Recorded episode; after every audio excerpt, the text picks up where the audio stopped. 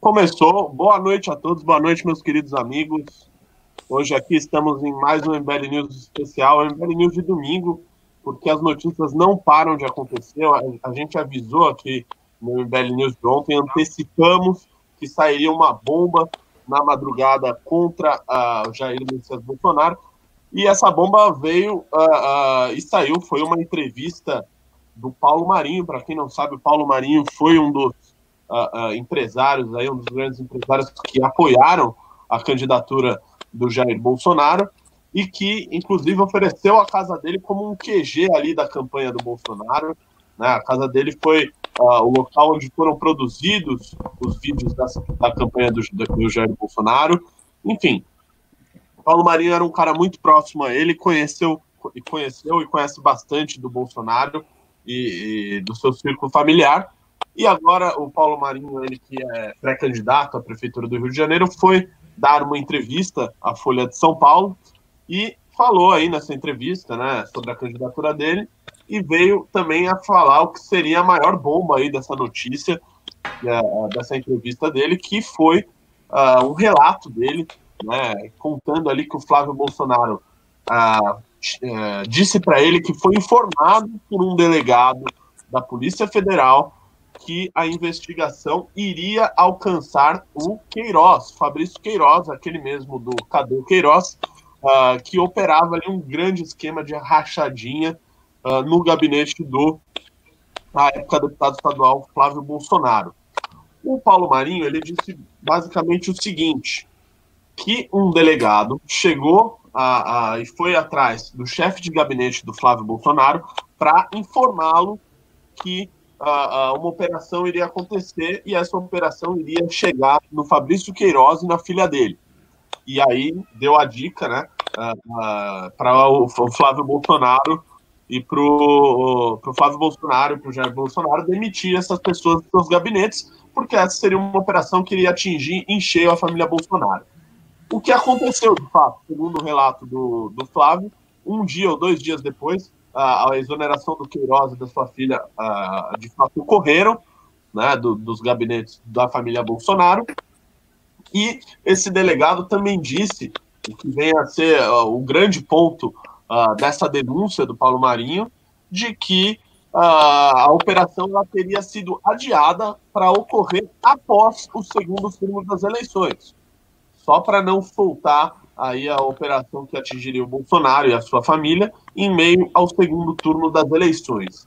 Muita gente está falando que isso daí pode dar cassação de chapa, uh, de que isso pode uh, resultar no impeachment do presidente, de que, enfim, tem muitas uh, já, já teses jurídicas aí sobre o que vem acontecer. É claro que ali foi só uma entrevista, Paulo Marinho não apresentou essas provas naquele momento, estava se tratando de uma entrevista, mas já saiu notícias aí no Antagonista, que é um, um site aí que sempre está muito bem informado aí à frente da notícia, dizendo que o Paulo, Maria, Paulo Marinho teria provas desse encontro dele com o Flávio Bolsonaro.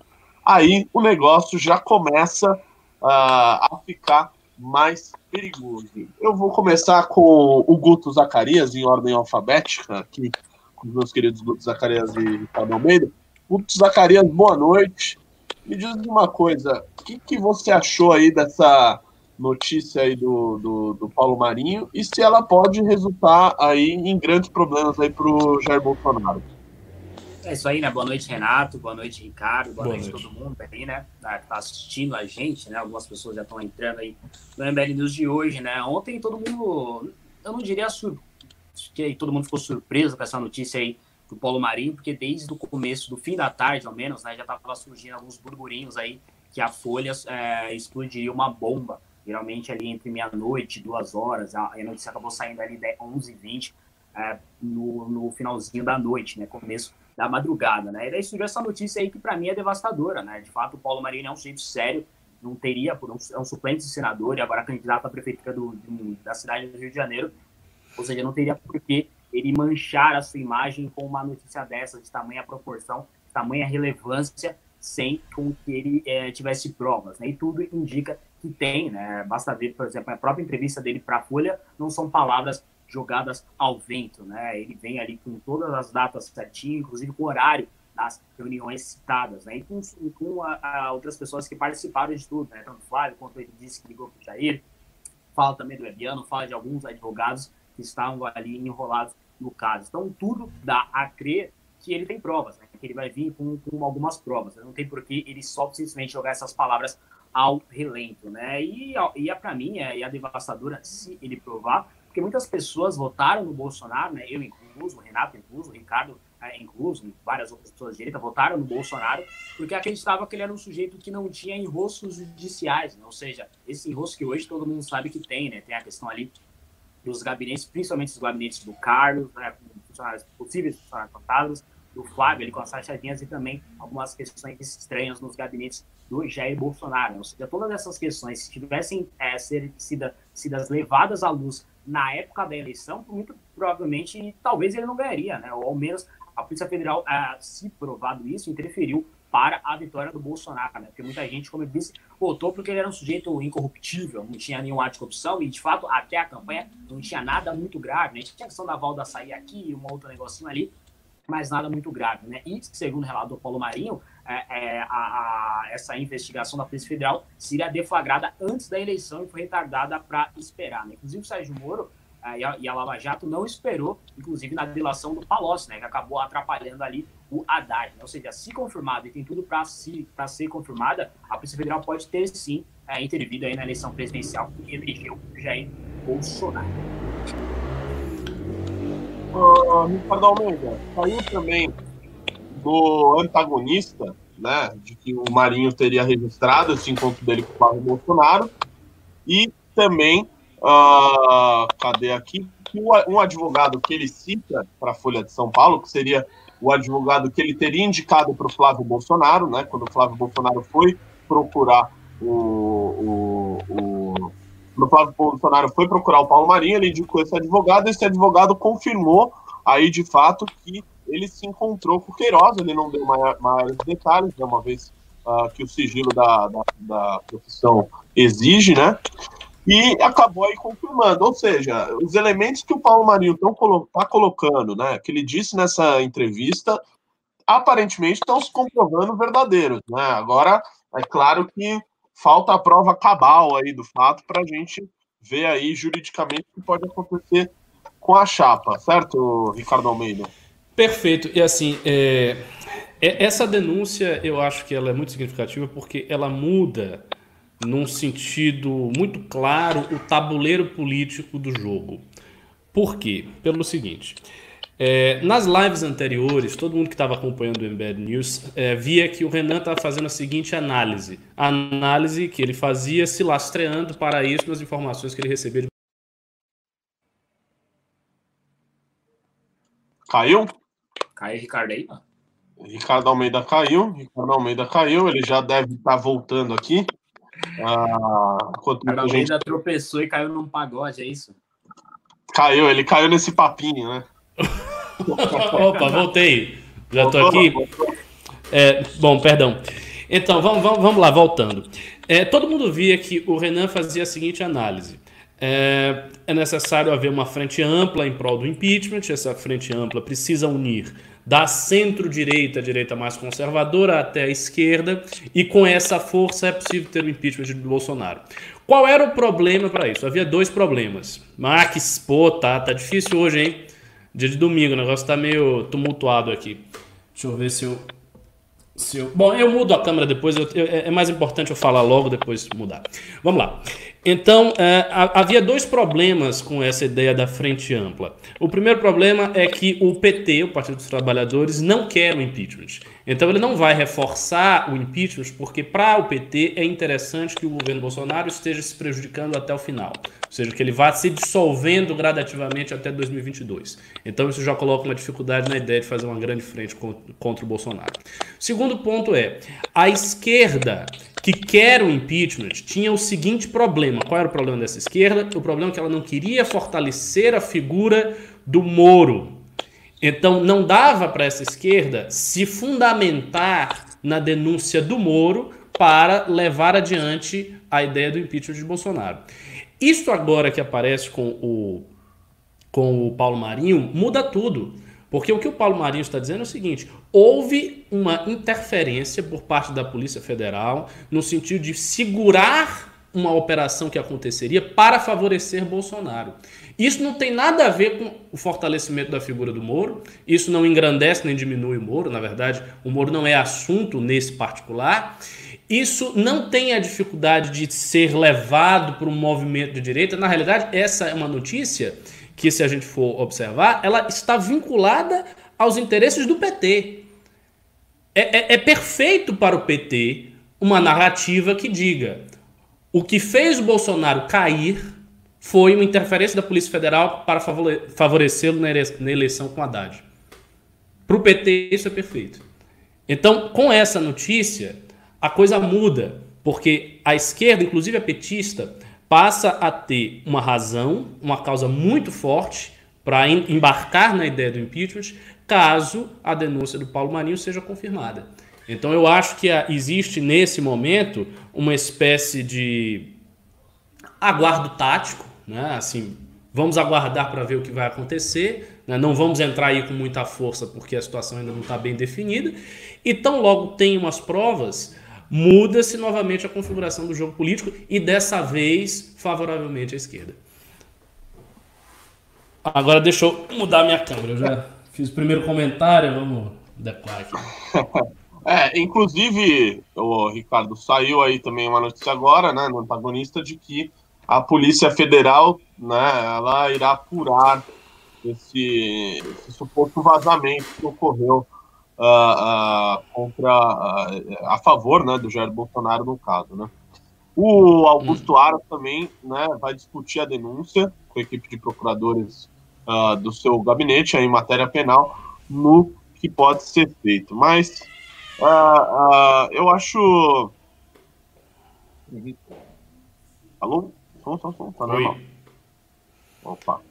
Estão é, é fazendo uma observação aqui no chat. É, desculpe, o PT está entrando com um pedido de condenação da chapa. Exatamente. PT está entrando, vai entrar, é óbvio que ele vai entrar com pedido de condenação da chapa, mas a gente deve se lembrar do seguinte, de como foi a postura do PSDB na época do impeachment de Mousseff.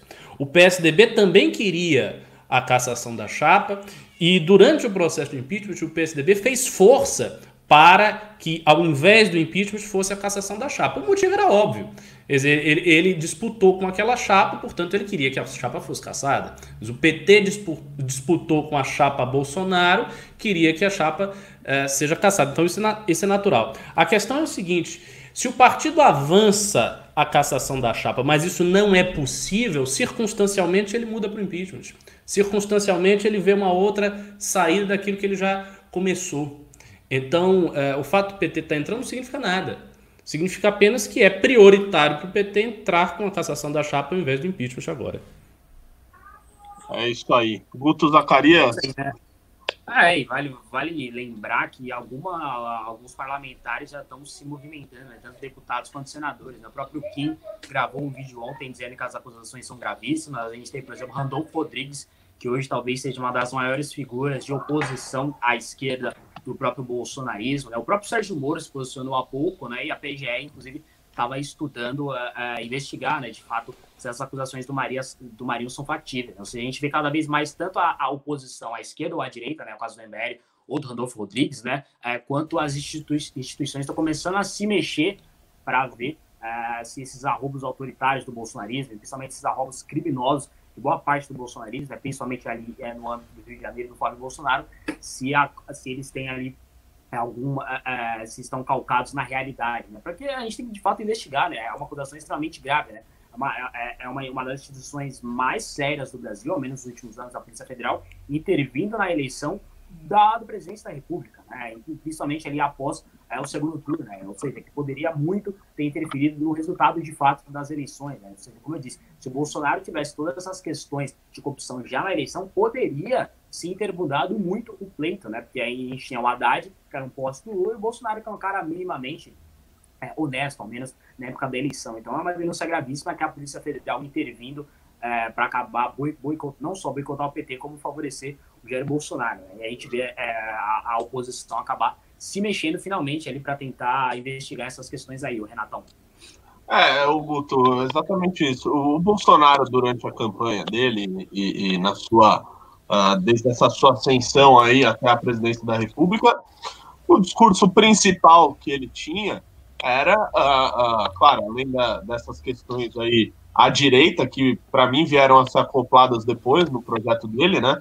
O, o, início dele começou com, claro, né? Tinha aquele, aquelas conversas dele no Super Pop brilhantes com a Luciana Gimenez, mas o que ele ficou muito conhecido é por ser um cara que ficou lá 30 anos uh, na Câmara dos Deputados, supostamente não se corrompeu, o cara que ficou 30 anos lá denunciando o Centrão, né, que olhava que olhava para os seus adversários e falava, olha, você a, a semelhança que tem em vocês é que vocês uh, uh, são corruptos, estão no partido de corruptos, seguem uh, ordens de corruptos, e eu não, eu sou um sujeito que você pode me chamar de machista, racista, homofóbico, mas não pode me chamar de corrupto, né? Ele ficou muito conhecido aí também com, esse, com essa briga dele aí, uma vez falando por Orlando Silva.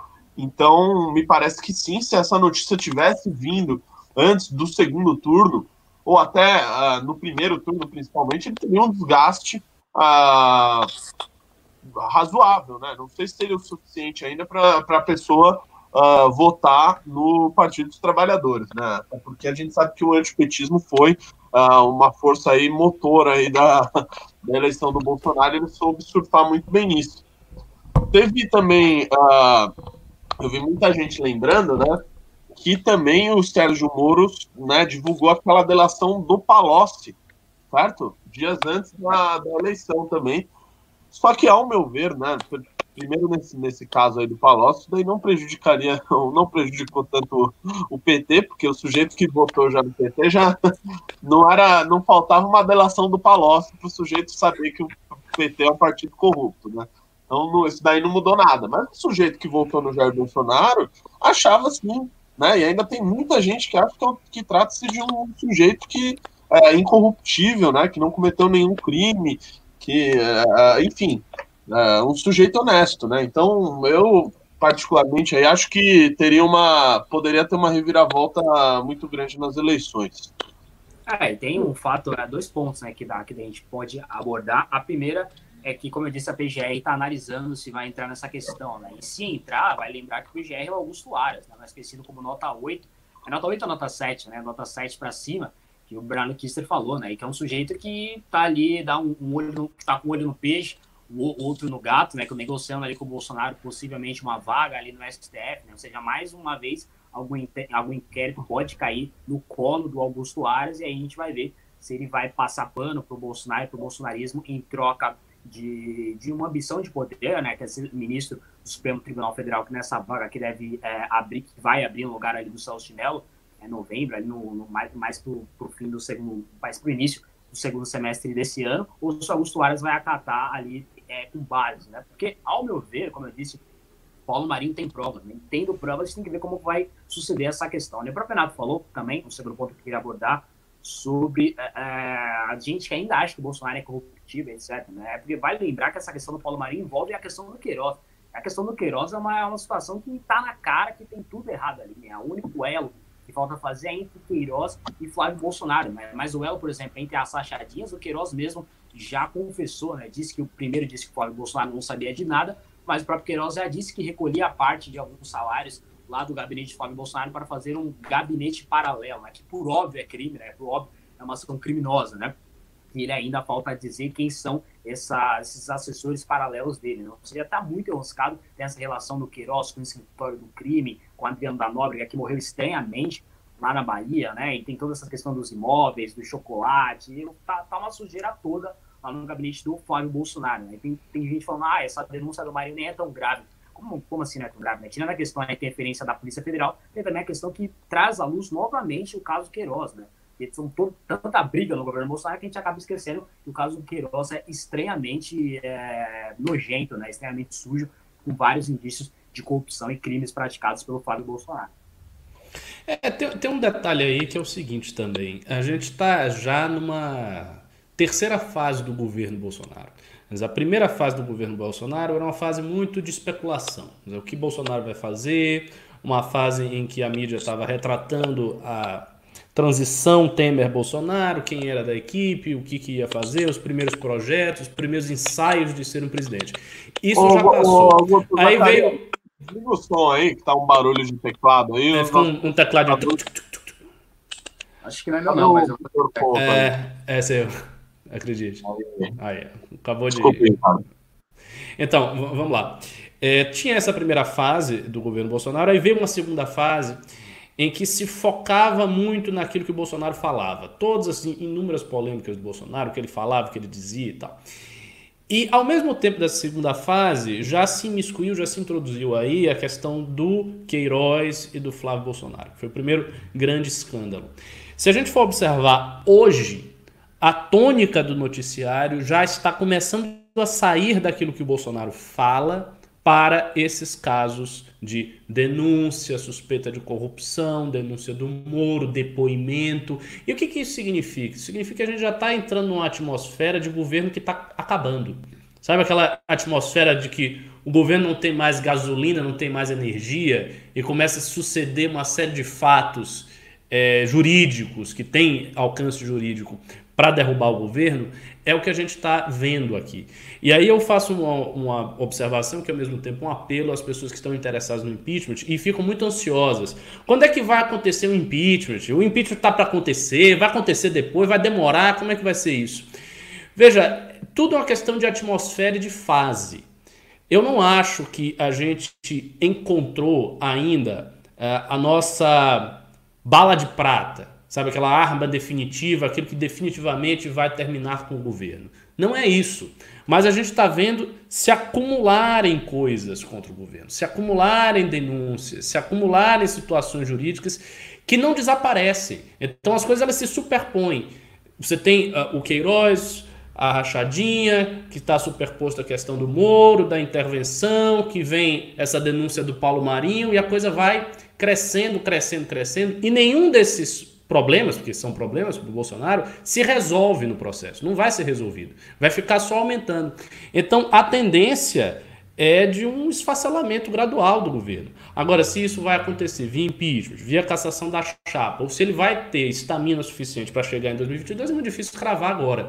Só que a situação dele, com certeza, é uma situação que está indo de mal a pior.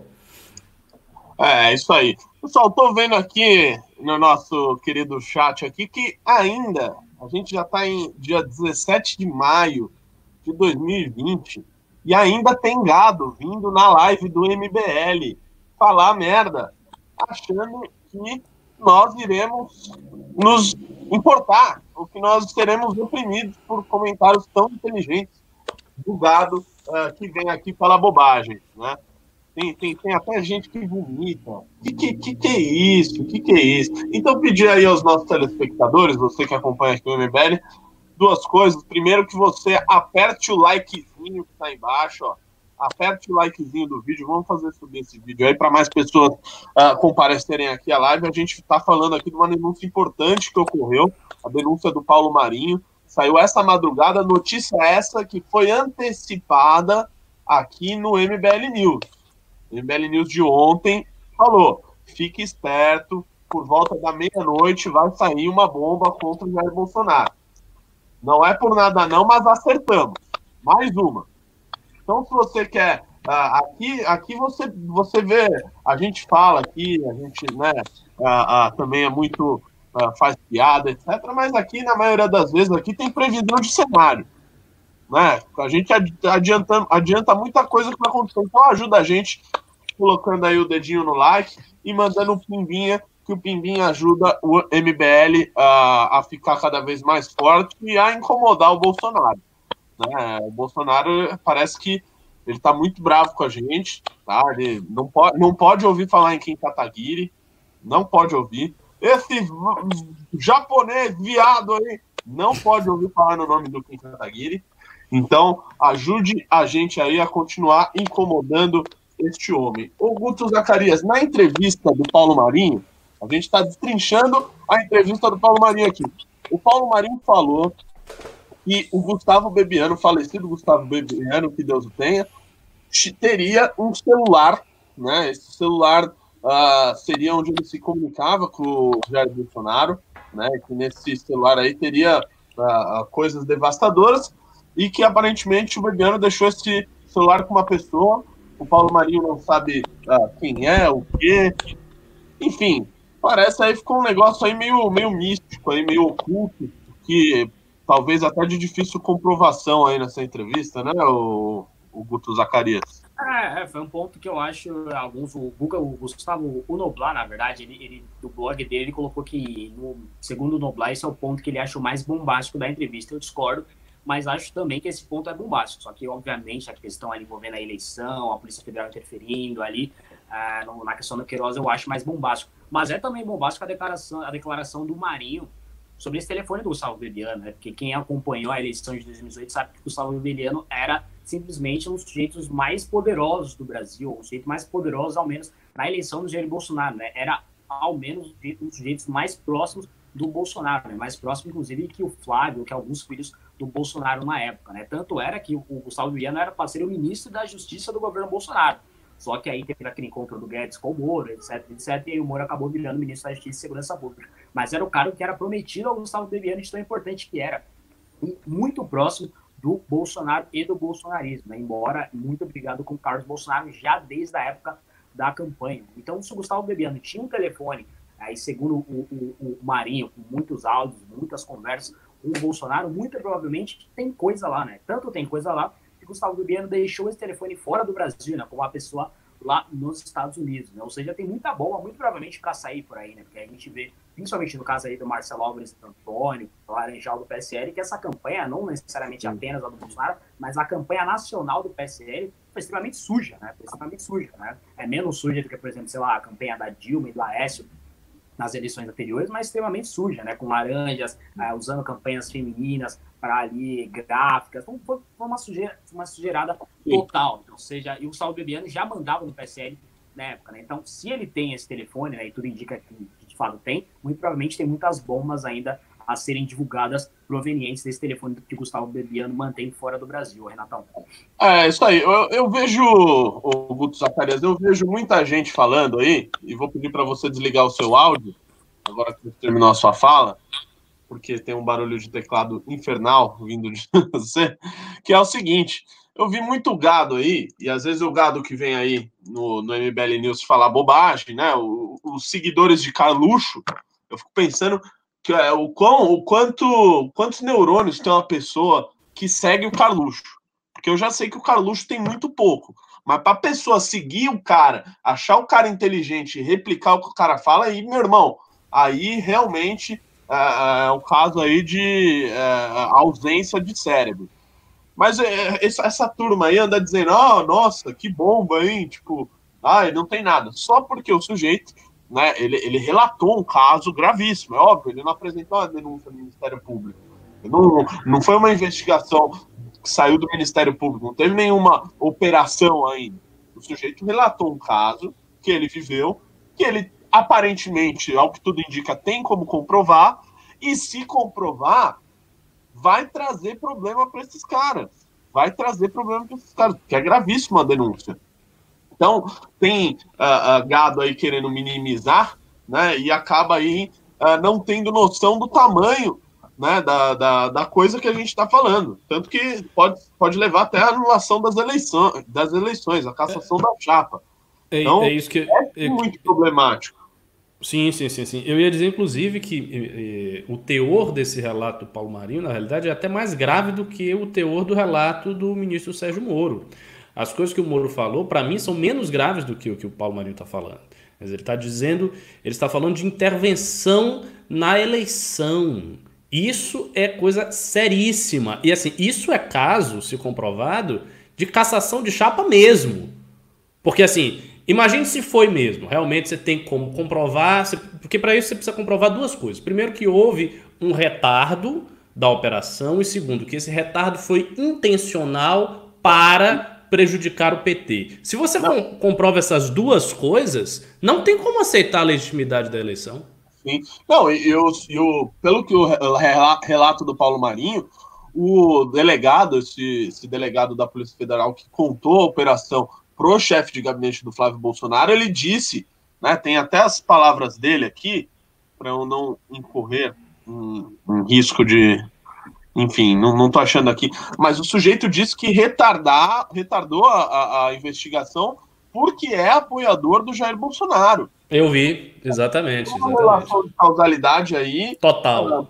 Total. Né? Total. Então, e, e, assim, conhecendo o mínimo do Paulo Marinho, né? Eu, eu já tive a oportunidade de estar com ele, acho que em duas ou em três ocasiões. Me parece um sujeito sério, né? Não é um sujeito que faria uh, uma, uma acusação dessa, uma denúncia dessa, sem ter como pro, comprovar o mínimo. Né? Era a mesma coisa do, do, do, Sérgio Moro. A gente também não imaginava que o Sérgio.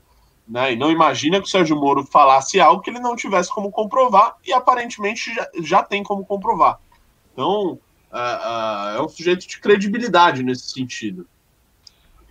Ah, é importante salientar que no governo Bolsonaro, ao menos na época da eleição, tinha três séries: né? o combate à corrupção, o bolsonarismo, com ali um Olavo de Carvalho, principalmente o Ministério da Economia do Paulo Guedes. Né? Quando a gente fala dessa questão do Marinho, a gente está entrando totalmente em um dos cernes da eleição do Bolsonaro. Não era, sei lá, meio ambiente, ou até a educação, que ficava um pouco escanteada, era um dos cernes do que fez o bolsonarismo tanto ascender como ser capaz de eleger um presidente da República por causa do Bolsonaro. Ou seja, essa denúncia é gravíssima, porque tem muita gente dizendo, ah, mas mesmo assim o Bolsonaro ganharia. Quando a gente está falando de direito, a gente está falando de justiça, não tem em si. É, interferiu. Se teve essa interferência na eleição, acabou. A chapa, a chapa tem que ser caçada. Não tem, a gente tem que fazer elocubrações se o Bolsonaro ganharia ou não a eleição é, se essa questão aí do Furna da Onça tivesse sido divulgada previamente, né? Não, e, e, e, é importante nesse, nesse tipo de caso, o Guto, que o sujeito ele se coloque, uh, uh, se fosse o contrário, coloque-se no lugar do outro, né? Imagina se fosse uma denúncia. Uh, é claro que no caso aí do PT, não é qualquer denúncia de corrupção que ia mudar muita coisa, porque né, a gente já sabe da organização criminosa que é. Mas, uh, uh, a depender do caso, né, se fosse algo muito grave né, para o PT, para o eleitor do PT, é óbvio que influ influenciaria no, no resultado da eleição. Como uma denúncia de corrupção uh, dessa, para o eleitor do Jair Bolsonaro também importaria muito.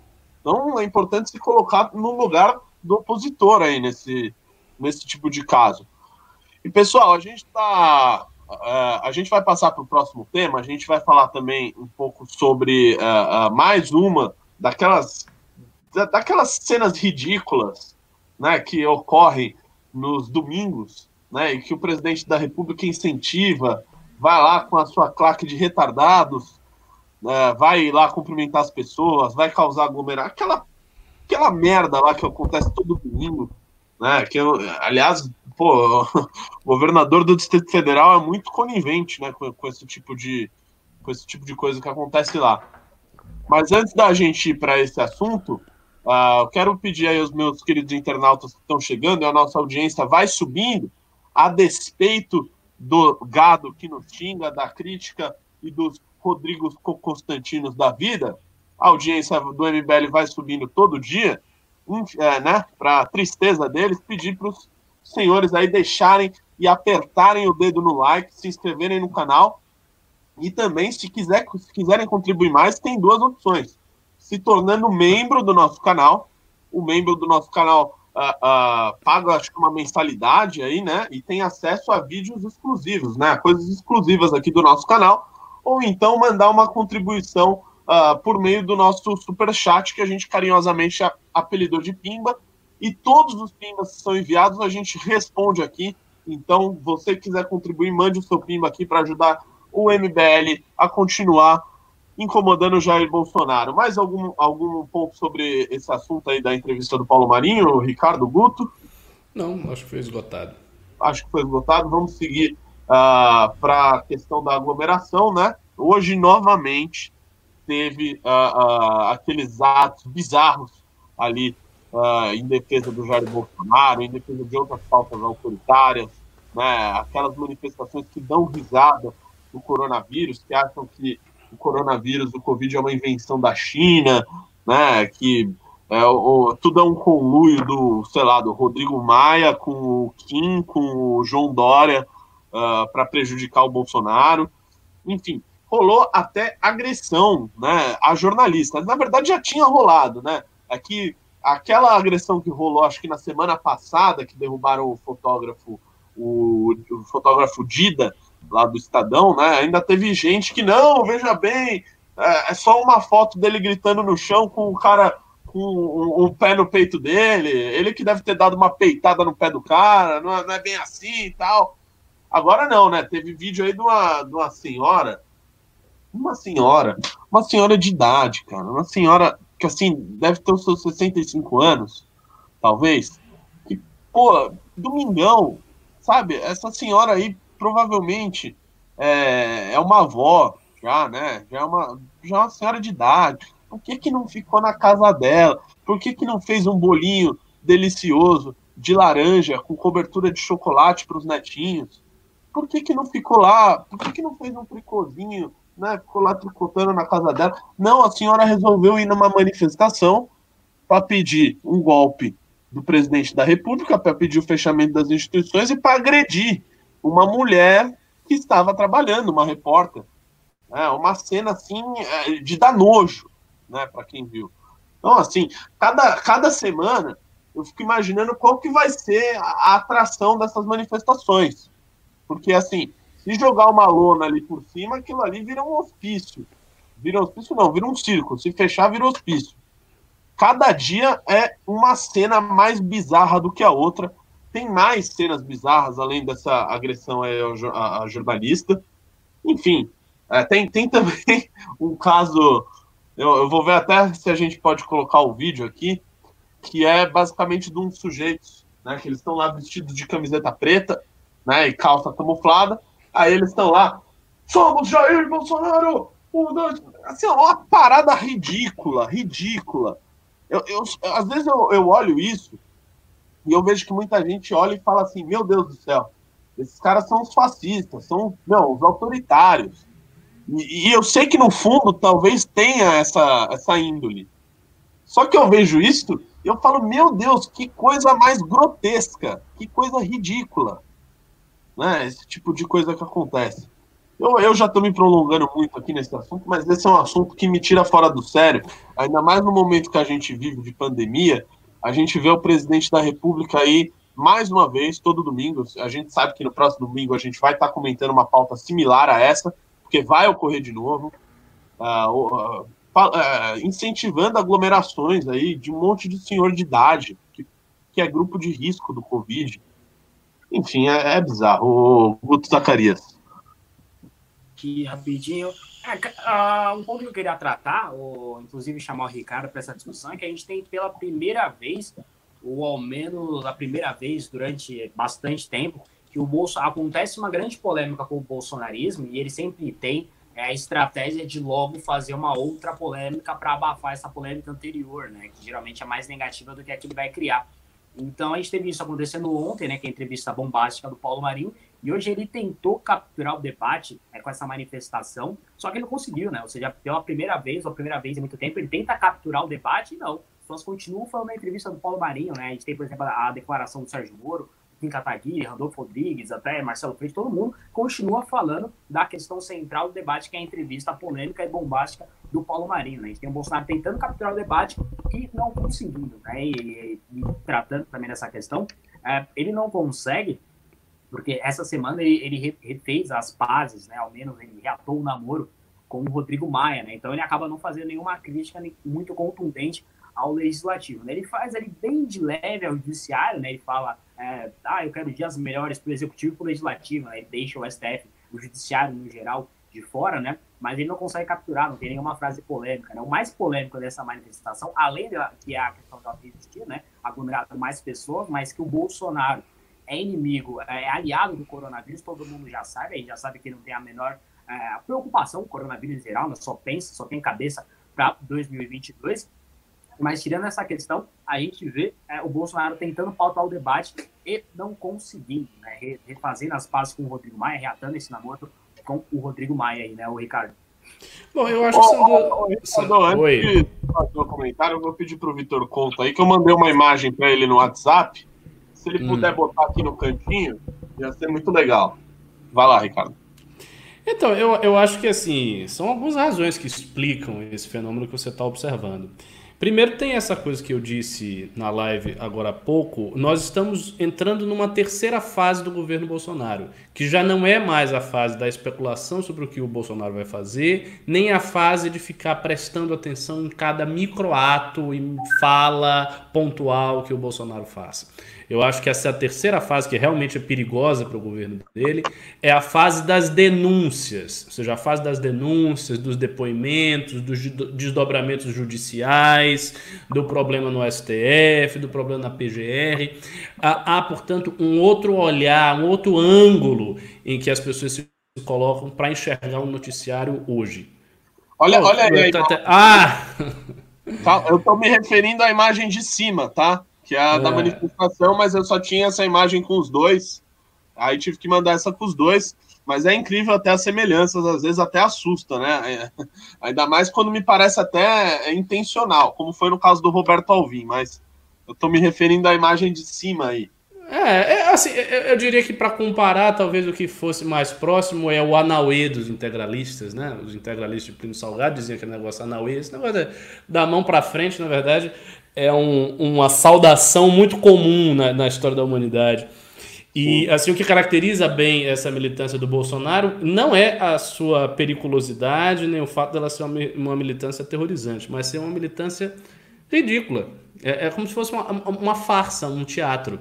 Eu estava vendo hoje um vídeo da Sarah Winter né, que ah. está organizando, você deve ter visto esse vídeo, está organizando os 300 de Bolsonaro e tal, ela tá lá toda animada, organizando a galera, a militância, vamos que vamos, até porque a Sarah Winter tem uma certa experiência nisso aí, como eu já falei numa live anterior, ela pertenceu a esses círculos é, third position, meio neofascista, coisa assim. Então, assim, ela, ela tá habituada a esse tipo de coisa. E aí ela foi lá organizar a militância e descobriu que a militância bolsonarista não é nada disciplinada. Organizou uma recepção para os 300 de, de Bolsonaro a galera começou a chegar em Brasília, ir embora, visitar o parente, nem dizer onde é que ia. Aí ficou um bocado de comida lá, ela fez um vídeo reclamando: pô, vocês não vêm aqui comer a comida, eu preparei, não sei o quê. Então, assim, o que, que significa? A gente não está exatamente né, nas vésperas da atenção do Reich bolsonarista. Não é, não é o império de Bolsonaro que vai surgir. O que vai surgir é essa farsa, é esse teatro, que nesse contexto já não está mais colando, as pessoas já estão cansadas disso. É meio aquela situação em que você faz muito uma promessa, só que a promessa é vazia, você nunca consegue cumprir a promessa. As pessoas não ligam. Ah, eu vou dar o golpe. Oh, meu Deus, ele vai dar o golpe. Terceiro, eu vou dar o golpe. Preocupante, ele vai dar o golpe. Segunda, eu vou dar o golpe. Ah, tá, o golpe, sei. Quarto, tá, cala a boca. Pode falar merda, você não vai fazer nada. Fica aí na sua, velho. Cala a boca. É assim que Bolsonaro está. Então, assim, esses arreganhos autoritários do Bolsonaro, eles impressionam cada vez menos. Eles impressionam menos as pessoas que estão com o Bolsonaro, impressionam menos as pessoas que não gostam do Bolsonaro, impressionam menos o próprio jornalismo. Então vai ficando um negócio cansativo. É, é um truque que ele repete demais, demais. E por repetir demais o truque, perde o efeito. Então eu acho que a gente está indo sim numa terceira fase do governo, é, que é caracterizada por ser uma fase em que as atenções públicas estão voltadas para desdobramentos judiciais, né, questões ligadas ao STF, PGR, PF, etc, etc, e menos a qualquer coisa do noticiário, menos a especulação. E a tendência, inclusive, vai ser que o comentário político do governo Bolsonaro vá mais e mais se tornando aderente a esses fatos miúdos do noticiário jurídico. Então, todos os fatos, depoimentos, essas coisas que vão acontecer, isso aí vai tomar o espaço do noticiário. Eu acho que a parte mais, digamos assim, intelectual ou de tese meio que já se esgotou no governo Bolsonaro. Já existe um certo consenso de que se trata de um governo muito ruim. Esse é um governo que tem reganhos autoritários, mas não consegue chegar lá no seu autoritarismo. Ele é um governo de direita. Houve um fracasso da direita ao ter colocado esse governo. Esse fracasso se explica pelo fato de que a gente não distinguiu suficientemente bem o nosso campo do campo bolsonarista. Tudo isso está posto, assim, isso é um alicerce dado do fato. E a partir de agora é, é noticiário de fatos e minúcias e desdobramentos jurídicos até uh, o enfraquecimento definitivo do governo. É, e esse, esse grupo aí da, da Sarah Winter, né? Parece que até o Ministério Público pediu para pediu para investigar isso daí, que pelo amor de Deus. É, eu, eu vejo que tem um, um, um intuito autoritário, etc. O problema é que são muito patéticos. É, você não leva a sério, né? Você diz, ah, o cara, eu vou lhe matar. É, é um, é um bom é o Bolsonaro sendo ditador. Você não imagina é. um retardado desse conseguindo fazer. Eu até eu sei que ele quer, mas é, é muito tosco, é muito escroto. Isso me lembra uma discussão que eu tive uma vez com, com uma amiga, ex-amiga, né? Uma ex-amiga comunista, comunista, assim, PCB e tal. E aí a gente estava discutindo o negócio do marxismo, e a certa altura da discussão ela se irritou. E ela começou a ficar meio alterada. E ela chegou, não, porque na Revolução. Você... Eu disse, minha filha, você não vai me matar na revolução. Você é gorda. Você é gorda, você é lenta, você não sabe atirar, você não vai matar ninguém. O que, que, que, você vai matar? Você, se você ficar viva, dê graças a Deus, você não vai, você vai ficar exatamente aí onde você está, achando ruim, vendo as coisas acontecerem. E é isso aí. Então é a mesma coisa que você pode dizer com o governo Bolsonaro. Você não vai dar golpe nenhum, Bolsonaro. Você não vai para lugar nenhum. Você vai ficar vendo esse pessoal fazendo flexão mentirosa, vai fazendo flexão com a barriga e vai para casa. É, essa é a realidade. Entendeu? É outra coisa. É isso, é isso. É... Ô, Renato, mas um... a gente tem que olhar que o gado tá ficando cada vez mais ridículo, né? Como o bolsonarismo ele tem afastado cada vez mais as pessoas racionais, ou seja, primeiro saiu o MBL, depois a galera da Lava Jato, Felipe Moura, Janaína, e agora a gente já tem, por exemplo, Marcelo Brigadeiro, Nando Moura. Você já, já afastou o mínimo as pessoas dos mais racionais aos menos racionais já tá afastado, só sobrou os malucos, ou seja, só tá sobrando cada vez mais aquela claque que fica lá no, no Palácio do Planalto fazendo música com a cloroquina, fazendo com o negócio lá do tiririca, flexão, só tá sobrando os malucos, né? E com esses malucos ele já percebeu que ele não vai durar muito tempo, né? Então, e, é, e é, inclusive com isso, ele já começou, é, é para isso a questão, por exemplo, do Centrão. Né? Ele já viu que com esses malucos, ao menos no Congresso, ele vai ser tratorado quando chegar, por exemplo, algum pedido de impeachment, que deve chegar a, a qualquer momento. Ou seja, quando o Maia vê que tem clima para isso. Ou seja, com os malucos do Congresso, nem com os malucos da rua, ele não vai conseguir muita coisa. Né? Então, por exemplo, ele já trouxe o Carlos Marum de volta para Itaipu, ele já está começando a fazer o José Carlos Aleluia, já tem Valdemar na Costa Negra. Já está começando a trazer o homem para tentar segurar ele. Né? Que, esses, que esses malucos não vão levar ele a lugar nenhum a não ser é. a própria derrocada. Né? Ô, Guto, você me lembrou de um negócio interessante que eu queria comentar aqui, que é o do José Carlos Aleluia. Né, que o, o filho dele agora é um bolsonarista, assim, é, raiz né? Ele é, é um bolsolavista já.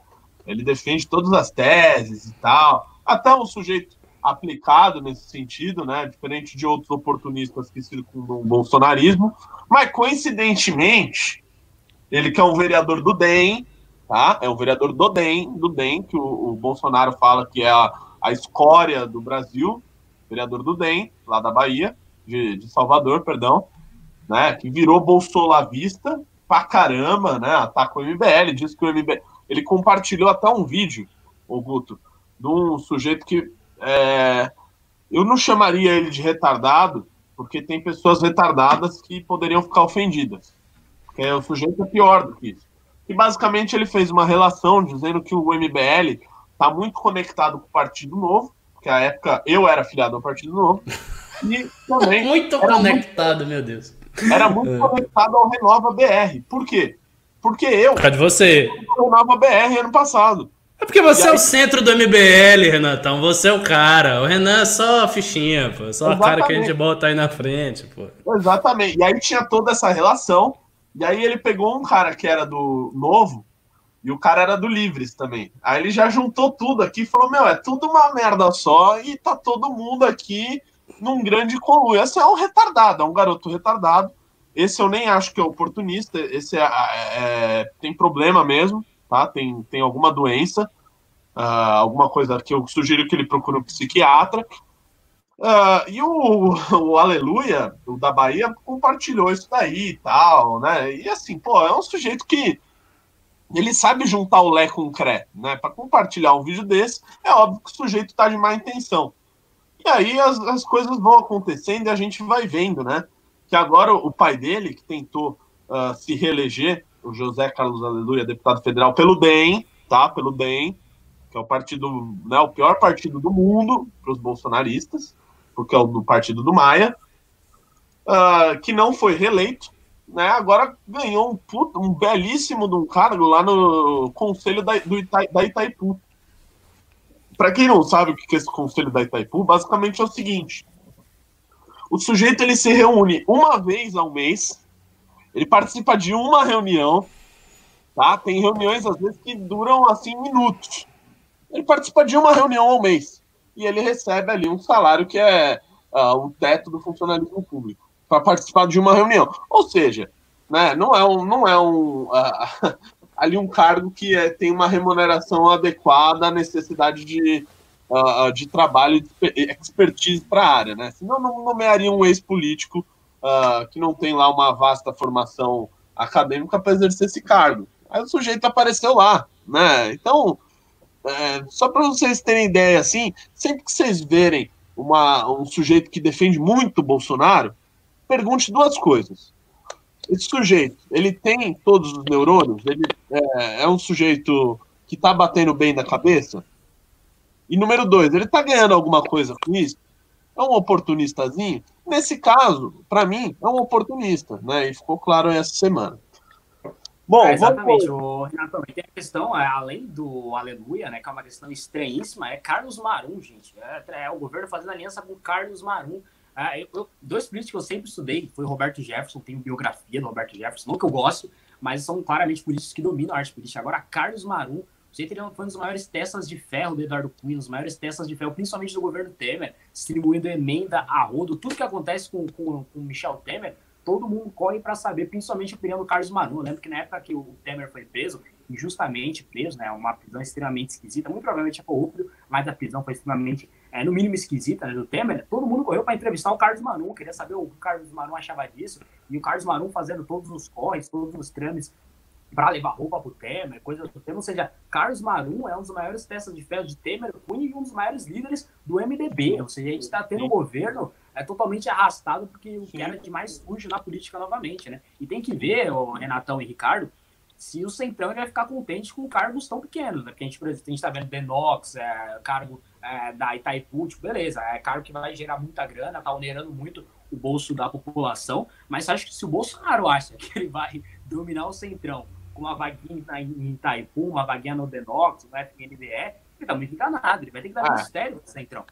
É, porque, é, o Couto, é, o importante disso daí, né, às vezes as pessoas se apegam muito a, a, ao sujeito que tá lá, ah, ele tá, ele tá ganhando um salário ali alto. Não é só isso, é o o tamanho do orçamento que o sujeito está administrando. No caso aí do, é, do Denox, que é do Ministério da Infraestrutura, é, enfim, que, é, que foi dado para o Centrão, é um negócio com orçamento. É, desenvolvimento regional, com o Rogério é, Desenvolvimento regional. É um negócio de orçamento bilionário, e que as, o, o partido, quando está lá, utiliza a, a máquina desse lugar para fazer uh, só para atender os parlamentares daquele partido, né? Então, por exemplo, vai ter muito, muita gente aí do, sei lá, do PL que vai assumir isso daí, fazendo muita obra na sua cidade, né? Coincidentemente. Então, é para isso que serve. No caso ali, talvez do Aleluia, não. É só um negócio para encostar ele ali e, e, e segue é, o jogo. Trazer um cacique. Né? O Denox, por exemplo, é, ele foi dado para o PP e tem um orçamento de um bilhão. Se a gente está dentro é. um orçamento de um bilhão para o partido mais investigado da Sim. Lava Jato. Muita gente fala do MDB, do DEM, do próprio PT, mas o partido mais investigado da Lava Jato é o partido do Arthur Lira, né? É o PP, do Aguinaldo Ribeiro também, que agora o Bolsonaro está trazendo para o governo colocando num cargo que vai gerir um bilhão ali de orçamento. Sim. Ah, e além disso, Guto, você vê o Bolsonaro com certo, talvez, o desapego orçamentário dele é tanto que ele pega ali o orçamento o orçamento público, e aí ele começa a distribuir grandes fatias né, para pro, os partidos e para os deputados, né, tanto que é o governo recordista em emenda parlamentar. Mas uh, uh, ele prefere dizer que não tem um ministério dado para o partido, mas na verdade ele todo o orçamento já está uh, uh, já já está com, com, com, algum partido né, do, do centrão. Bom, a gente vai, a gente está chegando aqui a uma hora de programa, a gente vai começar a ler os pimbas. Os pimbas que nossos queridos telespectadores aqui mandam. O Pimbinha basicamente é um super chat aí do YouTube, onde você manda a sua pergunta, sua crítica, seu xingamento, seu elogio, o que você bem entender. No caso, se for para mim, eu peço que seja elogio, que eu estou precisando. Uh, você manda seu elogio aí para mim, brincadeira, você manda seu pimba aí, a gente vai ler ao vivo aqui no MBL News, responder todo mundo com muito amor e carinho, além, é claro, uh, de você mandar esse pimba e poder aqui ser respondido aqui ao vivo para duas mil e tantas pessoas, você estará ajudando o Movimento Brasil Livre a seguir forte na luta contra a esquerda e contra o bolsonarismo. Então, vamos começar aqui no primeiro Pimba do dia. É o Pimba que foi enviado pelo Alfredo Fonseca Júnior. Foi 20 euros? É isso? 20 euros. 20 120, euros. 120 reais nessa altura. Então, 100, é, uns 130 bolívares brasileiros, né? Que é a nossa nova moeda aí que o nosso governo Bolsonaro entregou pra gente. E o Alfredo disse: caso chapa seja caçada, Aí ele foi um caçada com sede de a gente chegar lá e quebrar o Mourão e o Bolsonaro. Mas é brincadeira. E caso tenha uma eleição este ano, o MBL lançará candidato? Quem quer responder essa daí? Olha, eu acho que se a coisa se precipitar para esse desenlace, nós devemos antecipar uma novidade que foi as prévias da direita que o Renan falou. Eu sei que o Renato é bastante cético em relação a essa ideia. Outro dia teve uma discussão com o Renan. Mas assim, eu, eu gosto da ideia da gente ter, chame-se como quiser, né? uma arena de debates de possíveis pessoas que são, é, sendo mais modesto, né? Uma arena de debates de pessoas que são possíveis candidatos na direita a presidente. Eu acho que essa ideia tem que ser antecipada caso haja um desenlace para caçar a chapa. Agora, assim, se isso acontecer, sinceramente, vai ser uma tragédia, né? Assim, para a direita isso vai ser uma tragédia. Tragédia total. Imaginar a chapa que venceu o Haddad logo depois do impeachment da Dilma sendo caçada, nossa, isso historicamente é uma. Ah, é, é horrível, horrível. Pelo menos o bolsonarismo não teria candidato nessa eleição. Porque não tem. É, né? Mas é aquela coisa, Renato, que eu sempre gosto de alertar aqui. Ah, não, tem um PCB da vida para lançar, né? É, não, e tem outro detalhe. A gente não joga xadrez. Xadrez é o seguinte: quando você derrota o adversário, você venceu. Qualquer jogo de um em um é assim: você derrotou o adversário você venceu. Derrotar o Bolsonaro não significa a vitória do MBL nem da direita não bolsonarista. Você pode derrotar Sim. o Bolsonaro e ser derrotado no processo, porque é uma guerra que tem muitos lados. Então eu acho assim, a cassação da chapa, histórica e politicamente, é muito, muito ruim. Não gostaria que isso acontecesse. Prefiro que ele seja impeachmentado. O impeachment é, é muito melhor para a direita do que a cassação da chapa. É, eu também, também tenho esse. O é o próprio TSE, né? O TSE, historicamente, ele é muito avesso à cassação da chapa, né? Teve a famosa votação da cassação da, da chapa Dilma Temer, que o TSE simplesmente Sim. não quis caçar porque não quis. Tinha provas ali substanciais que podia ter caçado a chapa, né? Goste ou não, mas tinha provas. Aí o Gilmar Mendes falou: ah, não, caçar a chapa é, tem muito problema, porque tem a questão tem inclusive um debate no direito, que se você caça a chapa, em algumas questões você tem que desfazer algumas coisas que o governo fez. Então é muito complicado e dá muito Sim. trabalho cassação da chapa, chamar nova eleição, é difícil, complicado. Então acho que não pode rolar, mesmo que o Marinho prove, mesmo que haja provas ali na questão da entrevista do Marinho.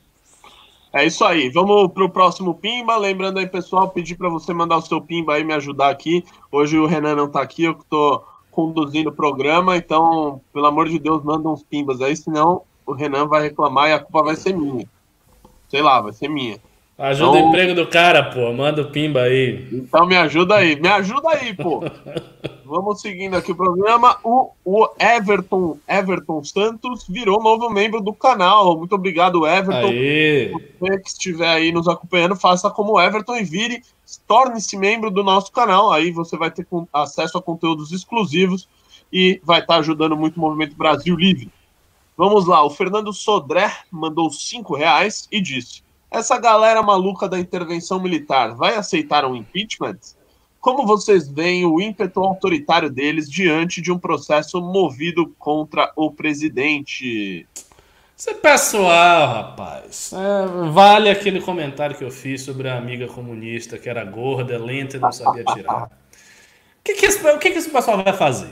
Suponha, o Bolsonaro foi impeachmentado. A galera vai fazer o que exatamente? Eles vão pegar em armas, vão para frente do Planalto e vão começar a atirar? Rapaz, ali tem muita polícia. Quando a gente estava tá no... É, pois é, quando a gente tá, quando... não tá fazendo nada. Não tá fazendo nada. Quando a gente estava no acampamento, quando a gente esteve no acampamento, eu vi como Brasília é policiada. Tinha um, um, uma fileira de, de, de cavalo, de polícia defendendo aquilo. Você não entra naquilo ali, a não ser que haja alguma conivência por parte de quem está no poder. Senão você não entra. É muito difícil, muito difícil. Então a galera vai fazer o quê? Vai para frente, ah, vamos fazer isso, vamos fazer aquilo. A polícia vai chegar e vai dissolver. Então, se todos os movimentos de protesto que acabem redundando em violência serão dissolvidos pela polícia, com um paradoxo muito curioso que é o seguinte: o governo vai ser de um general. Ou seja, vão ser os intervencionistas pró-militarismo contra o governo de um general que vai estar tá cheio de, de general de junto. Não, não vai, não vai. Se Bolsonaro está achando que ele vai conseguir a retaguarda dele, a sua, a, a, a, o seu exército dourado, né, com esse pessoal, ele está se enganando. Basta o Mourão assumir, principalmente se o Mourão tiver a inteligência, se o Mourão assumir, se ele tiver a inteligência, de fazer um certo jogo duplo no início. Jogar certas coisas que agradarão a mídia né? A Folha de São Paulo, Estadão, etc. E fazer algumas coisas mais fortes, assim, mais duras, pode ser até no, no, mero nível do discurso, pronunciamento, que vai agradar o pessoal mais conservador, mais pró-intervenção militar. Se ele chegar lá, bom dia, tropa! Agora o negócio é o seguinte, falar. É, o pessoal, é, bora, esquece Bolsonaro, Bolsonaro já foi. É assim, o brasileiro é, é, rápido. Ele tem um ídolo, amanhã ele esquece o ídolo, ele já joga o ídolo no chão, já vai com outro. O negócio é assim, rapaz. A pessoa não é muito leal, não.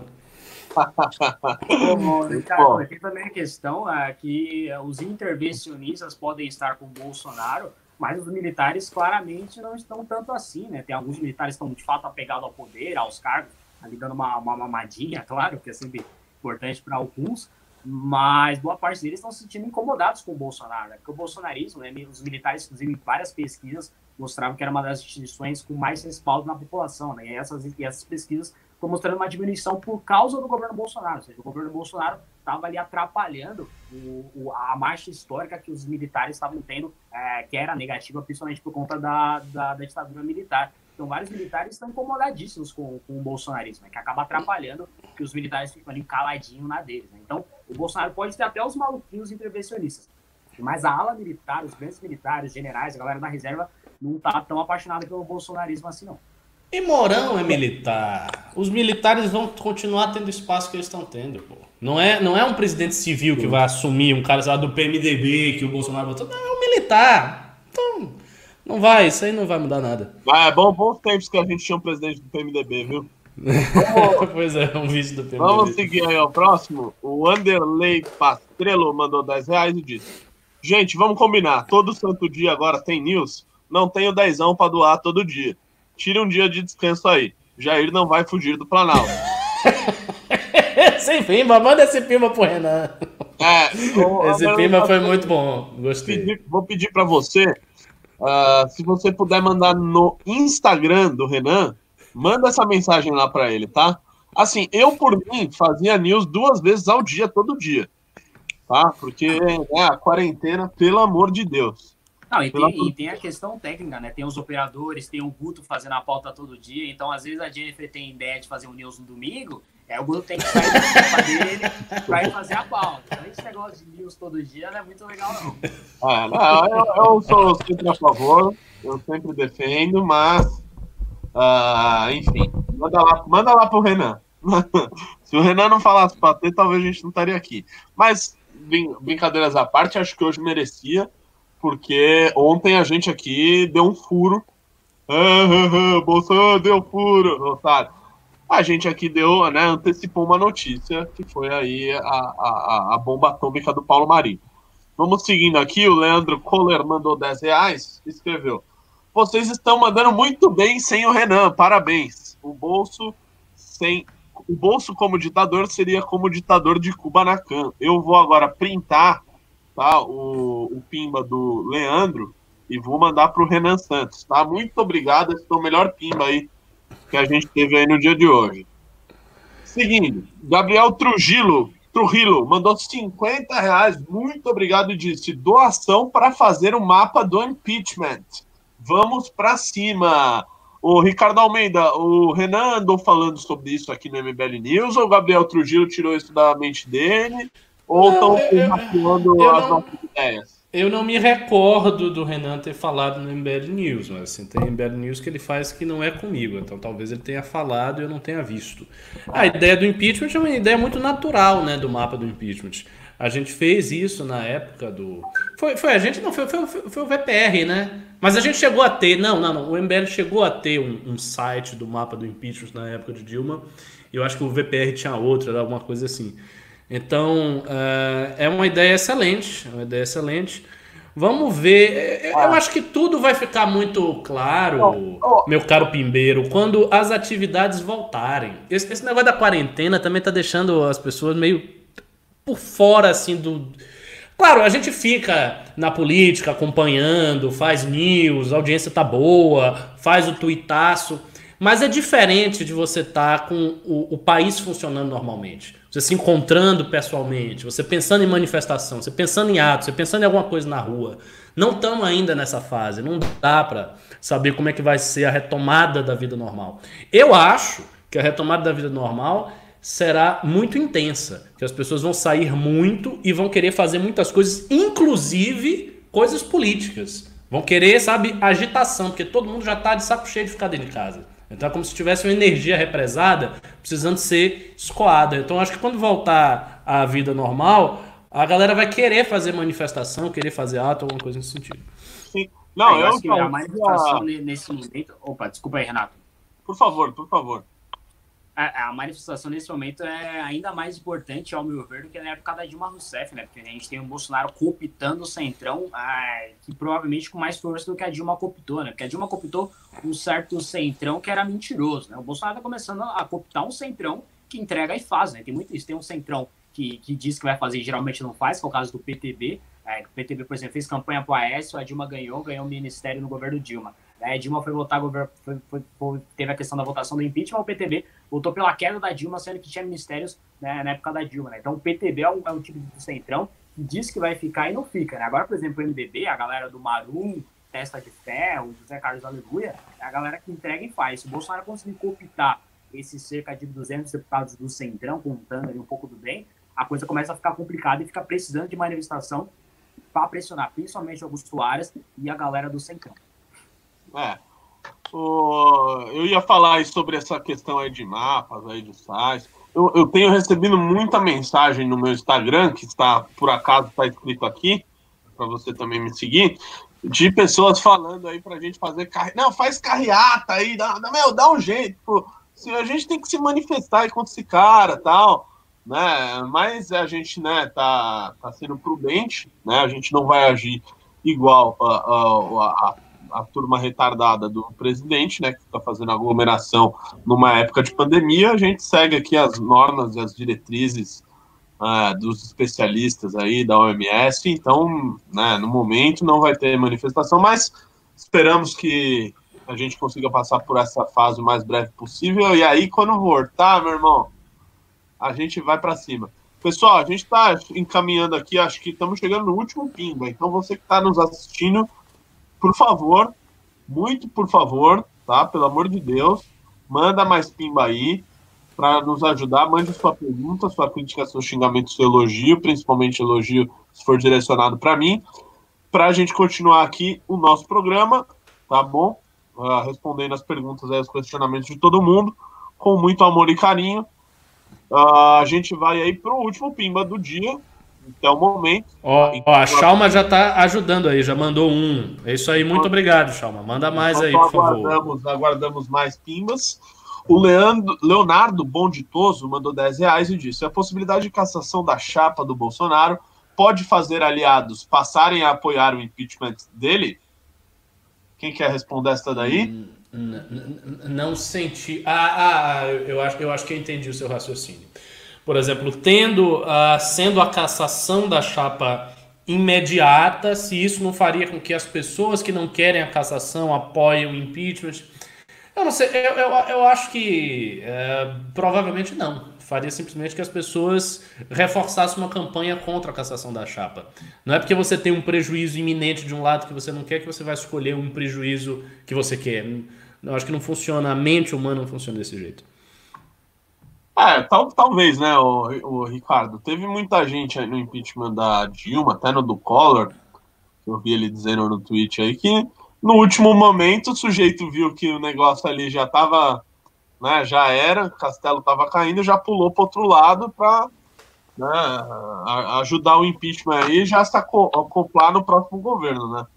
Se ah, fosse essa, essa época do essa, inclusive, na época do impeachment da Dilma, era a estratégia do PSDB e do Aécio, né? Muita gente fala do Aécio querer o impeachment da Dilma, mas a estratégia dele sempre foi a cassação da chapa, né? Porque se cai a Dilma, não assume o Aécio, assumiu o Temer, né? Então ele, ele queria a cassação da chapa em novas eleições para assim, aí sim tentar ganhar, né? Então a gente pode ver esse cenário acontecendo de novo, como o Ricardo já disse, que talvez o PT apoie mais a cassação da chapa do que necessariamente o impeachment. É, Vamos ao próximo pimba da querida Chalma Teixeira. Renato, você se mexe muito na tela. Desconcentre da tonturas. Troca o vinho para Rosé.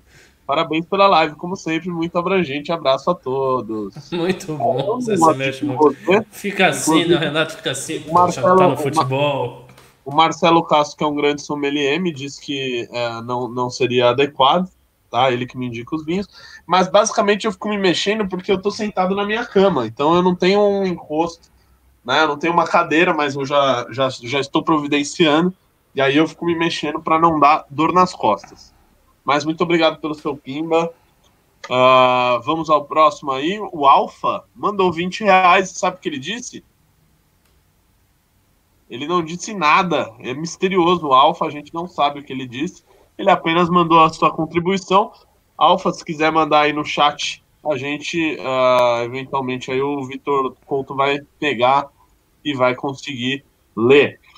O Marcelo Burati mandou 5 reais e disse: Avante MBL, trabalho espetacular, parabéns. Acho muito boas e engraçadas as imitações que o Renan e o Arthur fazem do Bolsonaro. Olha, eu, como imitador, fiquei um pouco chateado de não ter sido incluído é Mas... isso que eu ia dizer. Façam as imitações aí, Renato. Aproveita que a gente tá com tempo. Vai que a galera pimba porque você tá imitando alguém bem. Sérgio Moro Nossa. dando depoimento contra Bolsonaro. É importante, né? Essa denúncia que está sendo feita na Procuradoria-Geral da República, né? Se faça os devidos esclarecimentos, porque pode se tratar de um fato de formação de quadrilha, de lavagem de dinheiro, de outras coisas, né? Então, essa aí é o Sérgio Moro falando sobre a denúncia dele. Quem mais você sabe imitar, Renato?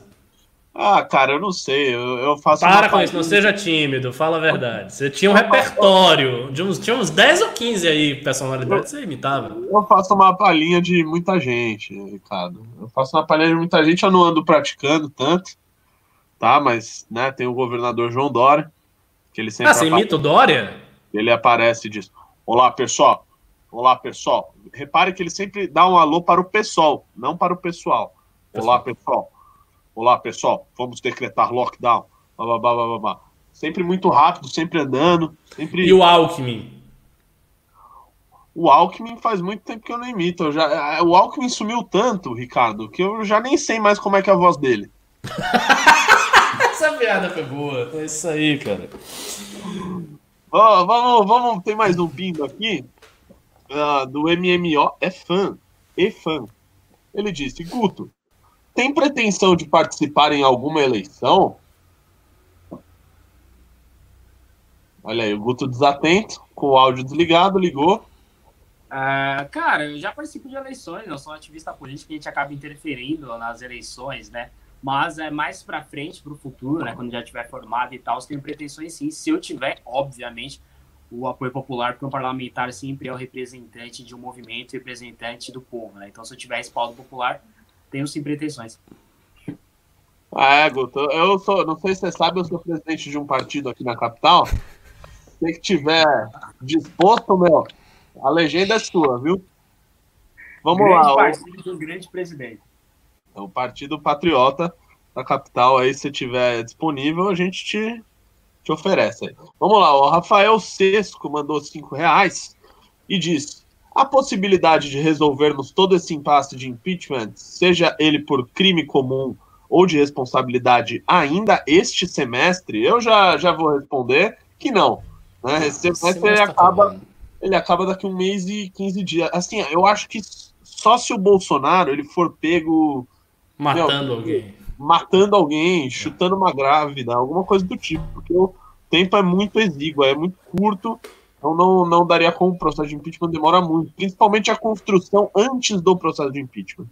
Lembrando que, além das sessões que tem quando é instalada a comissão do impeachment, tem a votação em plenário, aí é encaminhada ao Senado, isso quando, uh, né, não sei se vai precisar novamente, o STF uh, ah, definir como vai ser o rito, enfim, é um processo um pouco demorado aí, a gente não pode esmorecer e continuar na batalha para que isso aconteça.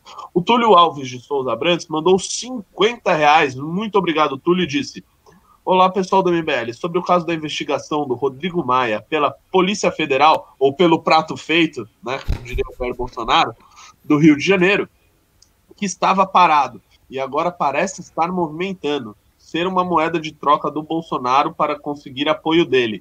O que vocês dizem disso? Olha, eu não tinha uh, pensado aí, não tinha pensado nessa correlação, mas me é parece. Interessante, né? Até, até porque essa última semana aí o Rodrigo Maia foi lá até o Palácio do Planalto e voltou, saiu de lá com o Bolsonaro dizendo que eles estavam namorando já. É, eu acho que essa deve, vai acabar sendo uma das correlações dessa tentativa iminente do Bolsonaro de interferir na Polícia Federal, né? O ponto que ele tenta enfraquecer, principalmente no âmbito da corrupção da Polícia Federal, para favorecer, para favorecer o Flávio Bolsonaro e os amigos e família que a Polícia Federal estava tentando F, né, que segundo o Bolsonaro, e provavelmente alguns políticos do Centrão, políticos corruptos, como é o caso do Rodrigo Maia e de outros, provavelmente vão acabar sendo favorecidos. Ou seja, na tentativa de salvar a família, o Bolsonaro vai acabar salvando, inclusive, gente que ele diz ser inimigo, que é o caso do Rodrigo Maia, né? Vamos ver se o Garo também vai defender o Rodrigo Maia daqui a pouco.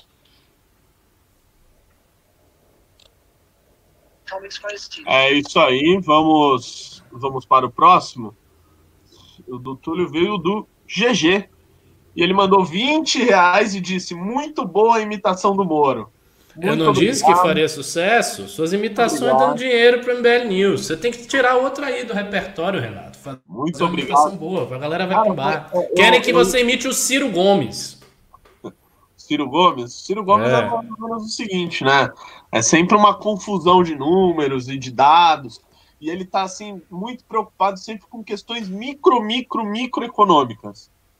Que é mais ou menos assim: olha, se tu pegar o preço do arroz misturado no mundo altamente globalizado, com uma China altamente intermitente, fazendo uma ligação, interconexão com todos os partidos de esquerda progressistas do mundo, tu vai pegar com 3 mais 2 dividido por 4 mais 5 mais 3, tu não vai saber quanto que custa o preço do arroz no supermercado. Então ele, ele, ele sempre começa do plano global para tentar, inclusive, poder microgerenciar o preço do arroz. Você vê que o Renato é tão bom imitador que ele tem a teoria sobre imitação. Né? Ele imita, ele teoriza. Não, porque é, é preciso partir do plano global para imitar. Fico imaginando o Renato passando as dicas para o André Marinho. Ó, você vai por esse caminho aqui. É, então, é que eu, eu me achava muito bom até eu ver o André Marinho. Puta, o cara é foda. Vamos lá, se tiver mais pimba sobre imitação, eu faço outra, hein? Vamos lá, o Robert, Rogério S. Campos mandou 2 euros, que já deve estar uns 500 bolívares brasileiros. Ele disse: o Bozo tem chance de se esquivar desse impeachment? É sempre possível, né? Ele sobreviveu a uma facada ao impeachment, dá. Ah, Agora vamos ver. Vamos ver como é que vai ser, né? Assim, eu acho que vai depender menos dele, sabia? Vai depender menos dele e muito mais da conjuntura. Não vai ser tanto o que ele está fazendo, mas o que a conjuntura está indicando. Se ele conseguir estabelecer uma base é, elementar com o Centrão e essas denúncias ficarem muito picotadas e, e, e, e assim, é, dizerem respeito a detalhes, a questões que não ficam muito claras na mente das pessoas, eu acho que ele tem chance de se esquivar sim. É isso aí. O, o termômetro nessa questão do impeachment sempre vai ser, obviamente, Rodrigo Maia. Né? Ao meu ver, Rodrigo Maia claramente tem interesse na queda do Bolsonaro e que o, e que o Mourão é, assuma, obviamente, tudo com o devido processo constitucional, mas tem que ver o Rodrigo Maia, né? Se ele não abrir o processo de impeachment, significa que não tem apoio suficiente na Câmara dos Deputados. A partir do momento que ele abre o processo de impeachment, é porque tem. Ele jamais abriria o processo de impeachment, sabendo que ele poderia ser derrotado. Então tem que ver é, o Rodrigo Maia, principalmente, como eu repito, repito é, com muito olho no Augusto Aras, em, em possíveis denúncias, e também com bastante olhos nessa cooptação que o Bolsonaro tenta fazer a todo custo do Centrão, Renatão. É isso aí. Vamos aí para mais um Pimba. Recebemos mais um Pimba de 5 reais do Caio ADR. Ele mandou cincão e disse: Supondo que a quarentena se prolongue muito, quais serão os passos no sentido de agilizar logo a retirada do presidente do cargo? O pessoal está muito ansioso e eu confesso que compartilho dessa ansiedade, porque a cada dia que passa com esse sujeito lá uh, é complicado, né? Mas uh, supondo que a quarentena se prolongue muito, quais serão os passos para agilizar aí? Quem quer responder aí? O Guto já daria, Guto Zacarias ou o Ricardo Almeida? Eu só vou fazer um comentário lateral. Eu acho que se isso acontecer, assim, da, no, da nossa parte, da parte dos movimentos de rua, das instituições organizadas como o MBL, não há muita coisa a fazer. A gente pode continuar a campanha virtual de meios mais com meios mais criativos. Imaginar outras coisas, panelaços, alguma outra coisa que envolva luz, aquele laser que o MBL tinha, botar em algum lugar. Enfim, dá para imaginar algumas coisas criativas que a gente possa fazer, mas nos faltará a principal arma de pressão, que é a pressão da rua. Dá para fazer assim, tendo já uma certa quantidade de votos, tendo um clima político mais propício ao impeachment, dá para fazer aquela pressão individual nos deputados que precisa virar o voto. Isso a gente tem como fazer da nossa casa. Então você pode estar fazendo a pressão, ligando para o cara, mandando e-mail, ah, mandando mensagem, dando, fazendo uma enxurrada de é, de pedidos, de solicitações, de exigências que o cara vote no impeachment. Isso dá para fazer com os deputados. Sim. Mas ato de rua não tem como, né? E o principal acaba sendo na rua. É, eu entendo, a, a Ricardo, Renato, nosso público que nos, nos assiste, a formação do público, né? Porque o Bolsonaro ele é um aliado do coronavírus, né? É bom lembrar que boa parte dos países que começaram uma quarentena mais rápida, eles já estão saindo da quarentena, já tá rolando futebol alemão, o campeonato espanhol deve vir em breve. Ou seja, aqui no Brasil tá tudo parado porque o nosso país não adotou uma quarentena real, né? Aqui em São Paulo, é onde o governador, ao menos, nessa questão, tá agindo com certa parcimônia, né? Tem a questão dos respiradores muito esquisito, mas ele tá pregando uma quarentena que geralmente está sempre dando bastante abaixo dos 50% de isolamento, né? Ou seja, a gente não está respeitando o coronavírus, muito por conta das ações do presidente da República, que não acaba representando esse, é, a ciência, né? representando que a gente deve fazer uma quarentena mais radical. Isso vai retardando ainda mais a, a quarentena, continuando aumentando os casos tanto de infectados quanto de mortes e coronavírus e prolongando ainda mais o debate ali da economia. Ou seja, o Bolsonaro ele é um aliado do coronavírus. Né? Então eu entendo essa, essa afobação de boa parte das pessoas em querer que ele saia. Porque quando o Bolsonaro estiver no poder com o coronavírus rolando, dificilmente a gente vai sair rapidamente disso aí que está acontecendo. É isso aí, isso aí. Vamos seguindo aí para mais pimbas aí. Lembrando, pessoal, mais um pimbinho aí. Qualquer, qualquer 10 real aí, eu faço uma nova imitação aqui. Lembrando que o repertório é muito grande, tem Guilherme Boulos, tá? Tem dó. Vamos lá. O Michel Couri mandou dois reais e mandou: cadê a legenda do MBL? Quero um partido sério. Pois é, quem sabe um dia, Michel? Quem sabe um dia? Quem sabe na próxima? Vamos lá. O Alberto Seabra mandou cinco reais e disse: Eu acredito que Bolsonaro sobreviva no governo. Não sei se o Brasil sobrevive ao Bolsonaro. Pois é. Pois é, pois é. Eu também não sei. Eu espero que ele não sobreviva no governo. Vamos lá, o Jeca Tatu mandou 50 reais e disse: O Renato, o Guto é uma boa novidade. Guto, você é uma boa novidade. apesar de já fazer parte desse movimento há, sei lá, uns três anos. tá sem som aí, não quer nem agradecer? Um pimba de cinquentão, cara. Cara, valeu, obrigadão, velho. Como do Senado já atuou há um tempão, mas muito obrigado aí. É, Jennifer me tirou desse domingo de FIFA sonolento, preguiçoso para apresentar mais um MBL News. Mas brigadão, tô adorando o papo aí. É isso aí, é isso aí. Vamos para o próximo Pimba. Então, Pimba de 5 reais dizendo, Dali Cardoso dizendo, quero imitação do Boulos. A imitação do Boulos é meio ruim ainda. Tá? Se esmere, tá... Renato, se esmere, ela se ela não tá muito aguçada, não tá muito aguçada. É, é, bota aí um contexto. É, ah, o, o, o Boulos é o seguinte, o Boulos ele gosta de olhar bem no fundo da pessoa, por mais que ele esteja olhando numa câmera, então ele tem esse olhar meio freak, né? Meio de lado. E aí ele fala com uma voz meio assim: Eu vou invadir a tua casa, porque tem mais casas vazias do que pessoas sem casa. É uma coisa meio assim, entendeu? Mas ainda não tá muito boa. Aí eu fiz uma propaganda um pouco enganosa. Ninguém deu risada aí também. Obrigado, meus é porque você, você imitou com timidez, Renato. Você tem que se soltar, você tem que imitar com ah, vontade. Imite aí o Boulos entrando na casa do Jair Bolsonaro. Bolsonaro, saia da tua casa. A tua casa é minha. Tua casa é do movimento dos trabalhadores sem teto. Saia daí, senão nós vamos invadir. Nós não vamos deixar nada por aí. E esta vai ser uma casa socialista, com tudo igual para todo mundo. E aí, melhorou? Melhorou, melhorou, ah, tá melhorou. Tá chegando, tá chegando. O Renato imitar o Camilo Cristófalo, que, ao meu ver, é a melhor imitação de Renato. Ah, isso aí ninguém conhece. O pessoal não conhece, né? Isso aí ninguém conhece. Criador de São Paulo, velho.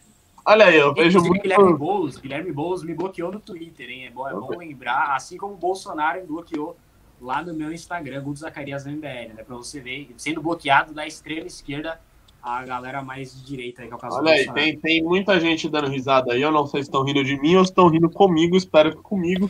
Se tiver mais um pimba, é. ainda, tem, o João Dória debatendo com o Bolsonaro.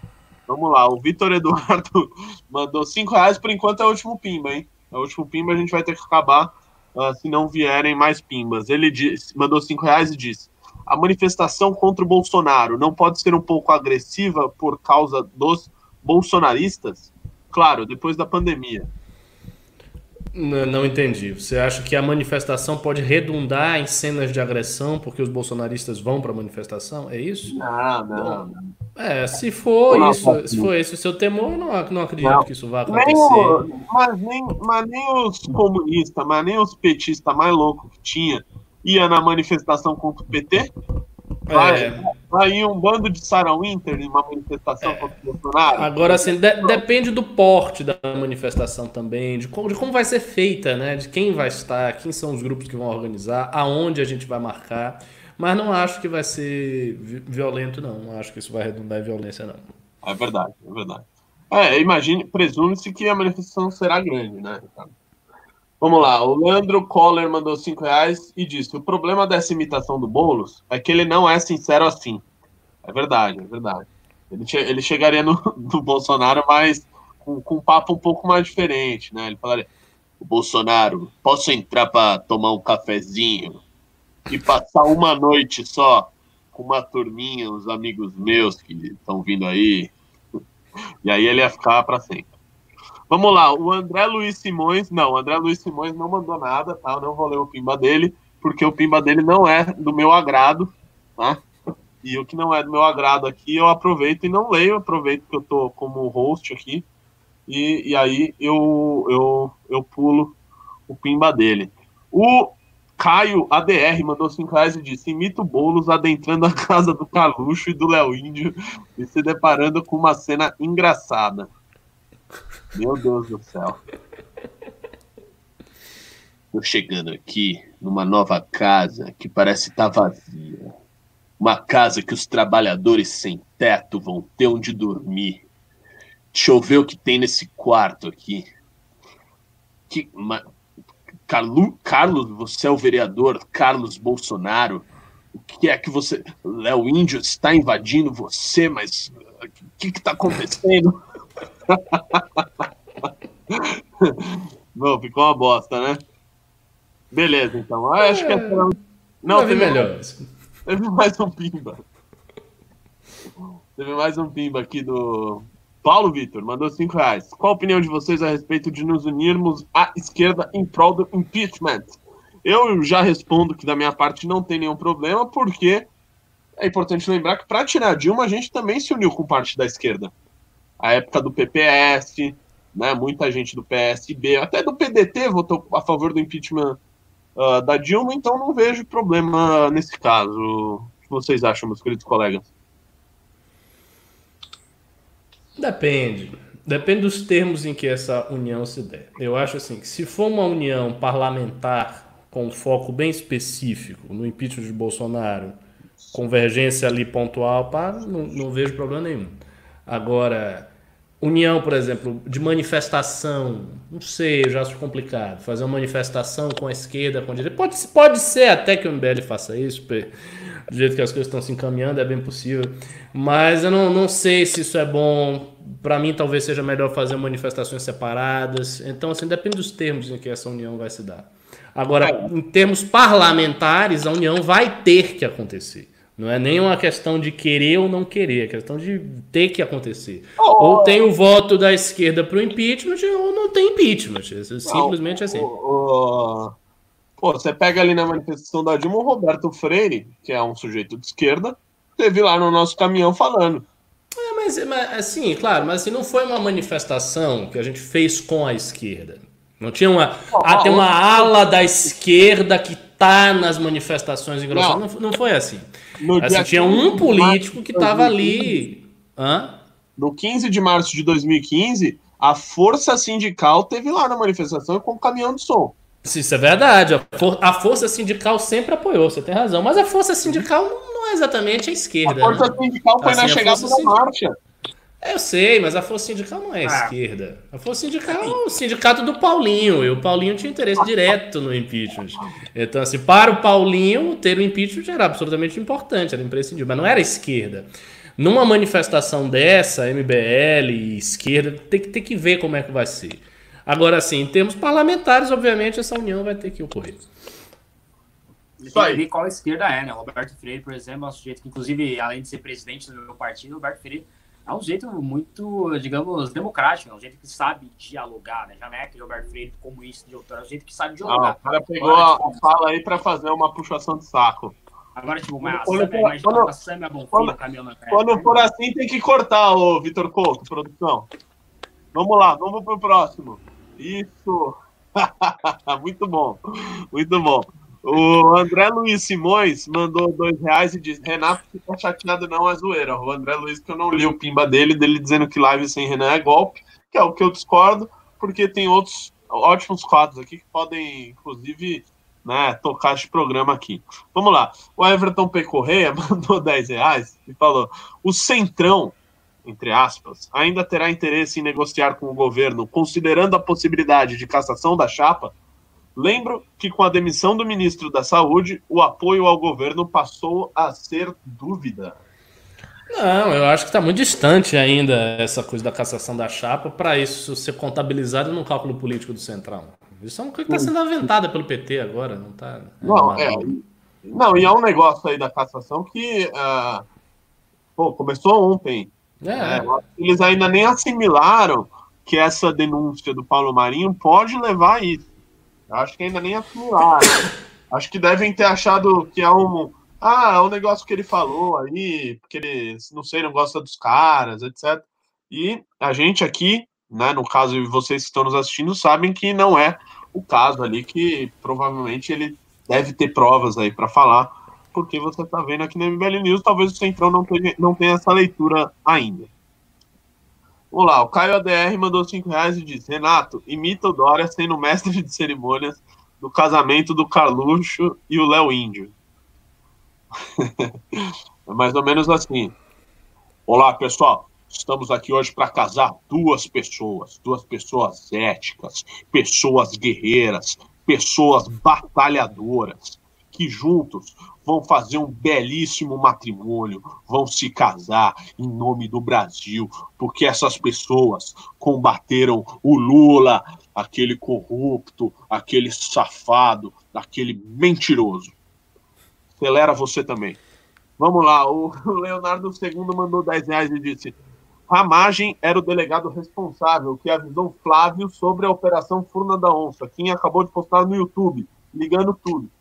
É, tem essa relação aí que eu tô vendo que tá. Uh, uh, já estão começando a descobrir, né?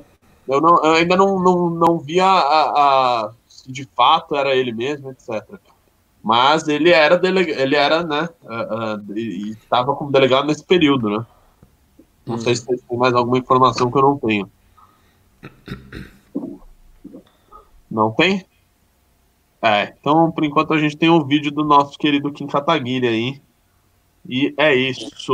Eu tô. eu tô Ramagem, o Renatão, ele era delegado da, de uma, da operação, uma operação anterior à Furanda da Onça, né? Que acabou é, declinando para a Operação Furanda da Onça. Então, muito provavelmente, ele teve acesso ali entre, entre as operações, né? Por gente sabe que tem muito vazamento na Polícia Federal, não só para políticos, como é o possível caso do Flávio Bolsonaro, como também para a mídia, né? Então, é possível sim que, ainda mais envolvendo o filho do presidente da República, candidato ao Senado, o presidente da República estava liderando as pesquisas, é muito possível que o Ramagem possa ter acesso, e tendo acesso, é muito possível que ele tenha passado por Flávio Bolsonaro, né? Basta ver, o Ramagem era delegado da Polícia Federal, depois foi segurança da equipe do Bolsonaro, assessor ali na Secretaria-Geral da Presidência da República, depois passou para a BIM e o Bolsonaro queria colocar ele na chefia da PF, seja, alguém de muita confiança do Bolsonaro. Aí tudo começa ali na época da, é, pré-segundo turno, quando ele ainda era delegado ali da Polícia Federal, né? Então, seja, tem, mu é, tem muita coisa que ser apurada, mas que o Ramagem era, sim, delegado de uma operação anterior à Furna da Onça, né, que envolveu ali Sérgio Cabral e alguns estados estaduais, muito provavelmente ele teve acesso a essas informações aí que o Paulo Marinho revelou ontem. É isso aí. Eu vi aqui também que teve um pimba de zero reais, tá? Da Dani Kim, que ela falou: é nada, o Renato é mó legal. Muito obrigado aí por esse pimba de zero reais, mas que eu achei muito necessário a gente ler aqui. É isso aí, pessoal. A gente está chegando ao final do programa. Estamos terminando mais um MBL News, MBL News de domingo. Vou passar aí para a despedida aí dos meus queridos companheiros que estiveram aqui essa noite. Guto Zacarias. Vamos por aqui. Boa noite aí a todos. Bom domingo. Tomem um bom vinho e uma boa pizza. E é isso aí. Muito obrigado aí pelos pimbas e pela interação. Tchau, tchau. Um abração. E me sigam lá nas minhas redes sociais, todas agudas, arroba agudos Zacarias MBL, principalmente no Instagram, que tem conteúdos muito legais. Ricardo Almeida. Bom, boa noite, agradeço a audiência, audiência alta no dia de domingo, chegou no ápice de 2.200 pessoas. E é isso aí, bom domingo, aproveitem. 2.400, olha só, aproveitem e eu também vou aproveitar. Só não vou tomar o vinho porque a Sharia não me permite. Ah, Ricardo, quer enganar quem? Ah, o que, que é isso? Me respeite. Pessoal, muito boa noite aí, obrigado à audiência de todos. Lembrando aqui, ó, eu até deixei aqui a Insta dois pontos. Insta é o quê? Instagram, né? Arroba Renato Batista MBL para você me seguir lá. E no meu Twitter também, Renato Underline Batista. Batista sempre com dois T's, porque é um Batista de italiano, não é um Batista de português, que é com um T só ok? Não, muito bom, muito bom você ter dito que Insta é Instagram, né? Porque pulgado, né? É PF, né? Polícia Federal. Então talvez o Insta eles acham que é, seja outra coisa, né? Talvez seja macarrão instantâneo, sei lá. Exatamente, tem, tem, que explicar. E, mas é claro que a, a minha mensagem foi direcionada ao nosso telespectador, que é um sujeito, são pessoas uh, muito mais, uh, muito inteligentes, uh, que certamente não precisava dessa explicação, e eu tô enrolando para terminar, porque eu gosto muito de fazer esse programa e de conversar com todas as pessoas maravilhosas que vêm por aqui. Boa noite, Guto. Boa noite, Ricardo. Boa noite, Vitor Couto, que esteve aí operando o MBL News de hoje. Muito obrigado. Boa noite a todos. Tchau, tchau. Boa noite.